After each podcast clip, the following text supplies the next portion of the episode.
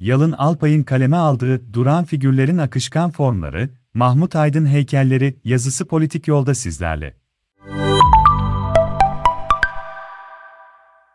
Yaşamı bir bütün olarak kavrama iddiası taşıyan felsefe ve sanat, kavrayışlarının yöneliminde ayrılırlar. Yaşam temsili, felsefede dilsel bir söylemle zihne, sanatta görsel ya da işitsel bir formla duyguya dökülür. İlki ikna etmeyi amaçlayan mantıksal argümantasyona, ikincisi kışkırtmayı arzulayan alegoriye dayanır. 20. yüzyılda bu iki kavrayış, birbirlerinin içlerine çeşitli sızıntılar yapmakla birlikte, halal iki farklı disiplin sayılacak kadar temel farklılıklarını korurlar. Sanatçı felsefeden destek almakla birlikte, olağanüstü felsefi buluşlar yapmak değil, duygularını ya da düşüncelerini özgün ve orijinal biçimlerde ifade etmek ödevindedir. Sanat, gösterdiğinden çok, gösterdiğine ilişkin keşfettiği gösterme biçiminin adıdır. Eğer böyleyse, sanat yapıtlarında form, içeriği önceler. Form, izleyicinin, sanat yapıtındaki ruhsal titreşimleri en zengin şekilde duyumsamasının, olabildiğince hazza ve heyecana kapılmasının, kışkırtılmasının aracı kılınmış bir dışavurumdur. Dışsal bir görünüm olmakla birlikte, sanatçının iç dünyasının ve içsel donanımının dışavurumundan kaynaklandığından, içeriği öncelese de, içerikten asla özgürleşemez. Sanat yapıtında form ve içerik, aynı bedene sıkışır. Mahmut Aydın'da önceliği eline geçiren form,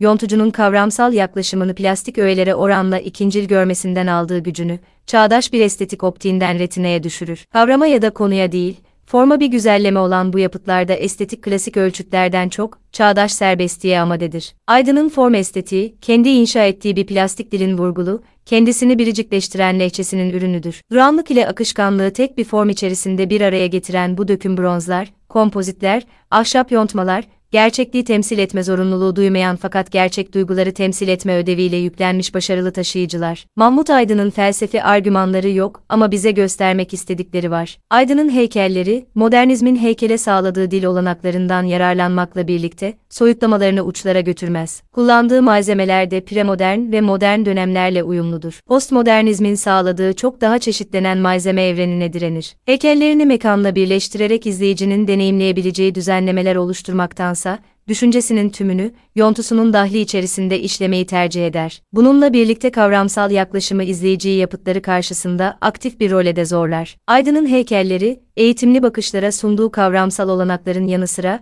formlarının sağladığı yüksek estetik has sayesinde, kavram arayışında olmayan gözleri de kendisine çeker. Böylece aydın, farklı kitlelere aynı anda hitap edebilme şansını üretir. Kavramsal yaklaşımın aydındaki ikincilliği, sanatçıyı kavramın bütünüyle dışlandığı soyutlamalara yöneltmez. Form arayışlarının şekillendirdiği bu yontuların dört bir yanından süzülen kavramsal sızıntılar, çeşitli konular anıştırırlar. Mahmut Aydın'ın soyutlamalarında form, temsil ettiği bedenlerin aşırı uzağına düşmez. Doğanın belirli ölçüde yapısı sökülmüş, ona yeni bir biçim verilmiş ve bazı özellikleri yok sayılmış olsa da, daha ilk bakışta Aydın'ın yonttuğu heykellerin hangi nesnelerin temsilleri olduğu kolayca anlaşılabilir insanlar ve kargalar. Aydın, anatomik açıdan ayrıntılı işlenmiş temsillerden ziyade bir kütle etkisi vermeyi amaçlar. Form her daim yarım ve pürüzlüdür. Figürleri, izleyiciye tamamlanmamışlık hissi vermek üzere tasarlanmıştır. Tamamlanmamışlık, yonttuğu figürlerin, toplumun, geleneğin ya da siyasi otoritenin daimi baskısının altında, sürekli kendi doğalarından yitirerek eksilmelerini temsil eder. Bu girişimde formun akışkanlığı aracılığıyla, bireyin kendisini birey yapan özelliklerin kendi üzerinden akıp gidişine gönderme yapılır. Zira Aydın'ın konu edindiği kişiler, kıyıda köşede kalan, kendi sesini duyuramayan, kendilerini özgün özneler olarak inşa edemeyen, toplum, gelenek, devlet ya da benzeri bir üstü yapı tarafından kabahatlarla zorla biçimlendirilmiş anonim nesnelerdir. Tümü birbirine benzer, aynı sosyal tornadan çıktıklarından, rahatlıkla birbirlerinin yerlerini alabilirler. Russo, soylu vahşi insanından eksilmişlerin temsilleridir bu figürler. Bu nedenle de kabaca yontulmuşlardır. Aykırı örnekleri bulunmakla birlikte, genellikle gerçek insan boyutlarına yaklaşan büyüklüklerdeki heykelleri, neredeyse istisnasız şekilde ayakta, kollar iki yanda bırakılmış, itaat etmeye hazır, cinsel çekiciliği olmayan çıplak insan bedenlerinden oluşur. Yontularında sosyal statü, yaşam iradesi, karizma ya da herhangi bir pozitif özellik göstergesini bilinçli olarak dışlar. Gözler ve ağız eyleme geçmeyi reddeden, başına ne gelirse ruhsuz bir tevekkülle kabullenen bir aura yayacak şekilde kapalıdır. Yüzlerde herhangi bir hırs, üzüntü, sevinç ya da başka bir duygu okunmaz. Entelektüel bir eylemde bulunuyor olduklarına ilişkin bir görünüşleri de yoktur. Sanki beden ve zihin aynı anda eylemden çekilmiş gibidir. Düşmüş dar omuzlar, güçsüz bedenin yanlarında bıkkınlıkla aşağı sallandırılmış eller,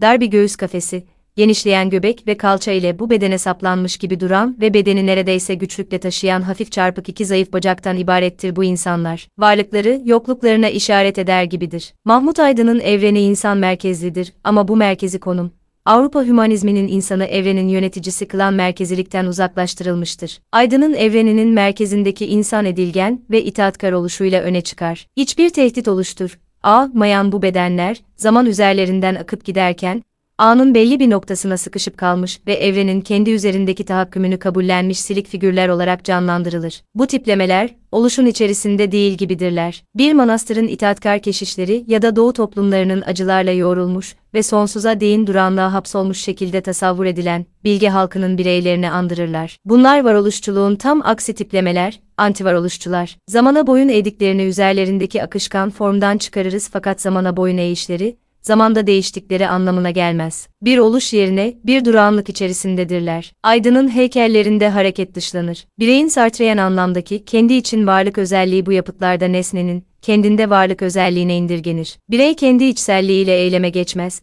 onun dönüşümü yalnızca kendisine dıştan gelecek etkilerin tekelindedir. Birey, itaatkar bir nesneye geriletilmiştir. Özne, L, Li elinden alınmıştır. Aydın'ın eylemsiz heykellerindeki tek hareket, iradelerinin, bireyliklerinin, özne olma konumlarının üzerlerinden akıp kayışıdır. Aydın, kavramsal bu yaklaşımı, formda da hareket vermek için kullanarak, iki etkiyi birden sağlar, izleyiciyi sarsar. Bu figürler yaşam karşısında çırılçıplak kalmışlardır. Ne kendilerine herhangi bir güç, statü ya da özgüven sağlayabilecek kıyafetler, ne saçlar, ne kaşlar, ne de kendilerini başkalarından ayırt etmeye yarayabilecek bir bıyık ya da sakal. Kendilerini yaşam karşısında direnebilecek, bir bireye dönüştürebilecek, sürüden farklılaştırabilecek tüm olanaklardan yalıtılmışlardır. Alımsız bedenleriyle, alelade tüm insan nüfusunun en göze çarpmayacak biçimde alınmış bir ortalamasıdırlar. Otonom hareket edecek, plan yapacak, gündem oluşturacak kişiler değillerdir. Sanki bir otoritenin isteklerini karşılamak için ehlileştirilmiş,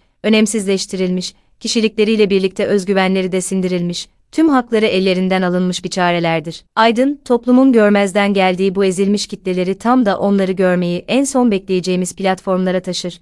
Lüks galerilere, uluslararası çağdaş sanat fuarlarına ve önde gelen müzelere. Aydın'ın heykelleri kahramanlıkların, özel kişilerin, kanat önderlerinin anıtlarına değil, büyük anlatıların dikkate almadığı küçük insanların temsillerine tutkundur. Anıtsal heykellerde birey ne kadar büyütülürse, Aydın'ın heykellerinde de o kadar küçülmüştür. Ne bedenin kendisi gürbüzdür ne de umut vaat eder. İçe çökmüş bir hüznün taşıyıcısı ve dağıtıcısıdır bu itaatlar formlar. Sosyoş-kültürel aşağılanmışlığını, iktidarın biyopolitikası karşısında bedeninin kontrolünü de muktedire teslim etmekle perçinleyen kitlenin, tek başına bir birey olmayı başaramayan, ezilen figürleridir bunlar. Yanlarından geçildiğinde fark edilmeyen, günlük rutinin çarkında görevleri kolaylıkla bir başkası tarafından üstlenilebilen, varlıkları yoklukları belli olmayan, toplumsal yaşamda görünmezliğe mahkum olan varlıklardır. Edilgen, kalabalık ve içinde boğulduğu kalabalığın ortasında ölesiye yalnız ve önemsiz, hiçbir anlatıda geçmeyen, sahipsiz savrulmuşlardır. Fiziksel sıradanlıklarını itaatkar ve edilgen kişilikleri tamamlar. Bunlar Wilhelm Reich'in küçük insanlarıdır. Bu heykel figürleri için birey denemez. Organik bir toplumun, özgür iradelerini ellerinden aldığı şahıslardır. Kendi özgür iradeleri askıya alındığından etkin değillerdir. Geleceğe atılma potansiyelleri yok edilerek sıkıştırılmış, benlikleri zor, balık, la biçimlendirilmiş, zora itaat ettirilmiş ve akan zamana karşın tek bir anın içerisinde hapsedilmişlerdir. Benlikleri, bireylikleri bastırılarak tümü birbirine benzeyen bir topluluğun, toplumun türdeş alt kümelerine dönüştürülmüşlerdir. Bunlar yaşayan heykellere evrilmişlerdir dıştan bir etki gelmedikçe, sonsuza değin pozisyonlarını koruyacak gibidirler. Burada statü üreten, anıtlaşan bir heykelleşme yerine, insani varlıkları ve atılım şansları ellerinden alınarak dondurulan ve hareket yetenekleri buharlaştırılarak heykelleştirilen insanlar söz konusudur. Direniş, kendini gerçekleştirme, yaşama irade koyma bu yorgun figürler için pek uzaktadır. Öğrenilmiş çaresizlik içerisinde bir kitlenin anonim parçalarıdır bunlar. Kişisel hiçbir özellik taşımazlar. Kitle içerisinde rahatlıkla bir başkasıyla ikame edilebilirler. Hiç kimselerdir bunlar. Varlıkları yok hükmündedir. Aydın'ın yontmak için yaptığı kuş seçimi de Russo anlamdaki doğal insanın düşmüşlüğü tercihi gibi, yozlaşmış bir kuş türünden yanadır. Aydın, doğanın etkin, buyurgan, hükmeden şahin, kartal, doğan gibi kuşlarını değil, doğasını insaniyetin doğrultusunda evirerek ehlileşmiş ve kentlerde yaşamaya alışmış, avlanmak yerine çöplerden ya da sokak hayvanları için bırakılan yemlerden beslenen kargaları seçmiştir. Boyun eğdirilmiş, itaate alıştırılmış, doğal niteliklerinden yitirmiş bir evrim sonucunu yontar. Plastik öğeleri, kavramsal içeriğe öncelikli tutan Mahmut Aydın'ın heykellerinde felsefi argümanlar oluşmaz. Bir öyküleme de yoktur. Aydın, felsefi bir içerik ya da bir olay örgüsü üretmeye değil, belli bir anın içerisine sıkışmış, edilgenleştirilmiş, itaate zorlanmış insanların anlık görüntülerini göstermeye soyunmuştur. Bu figürleri böylesine itaatkarlaştıran gözde kimindir? Kimler, bu özgür iradenin yozlaştırıcılarıdır. Bu heykelleri donduran, belli bir anın içerisine kendi benlikleriyle mühürleten güç nedir? Bu hangi otoritenin kurduğu bir benliktir? Gibi sorular aydında yanıtsızdır. Onun meselesi tüm bu olup bitenin sonunda ortaya çıkan düşmüş insanı betimlemek, onun varlığını ortaya koymaktır. Varlığı yok hükmünde olan küçük insanı.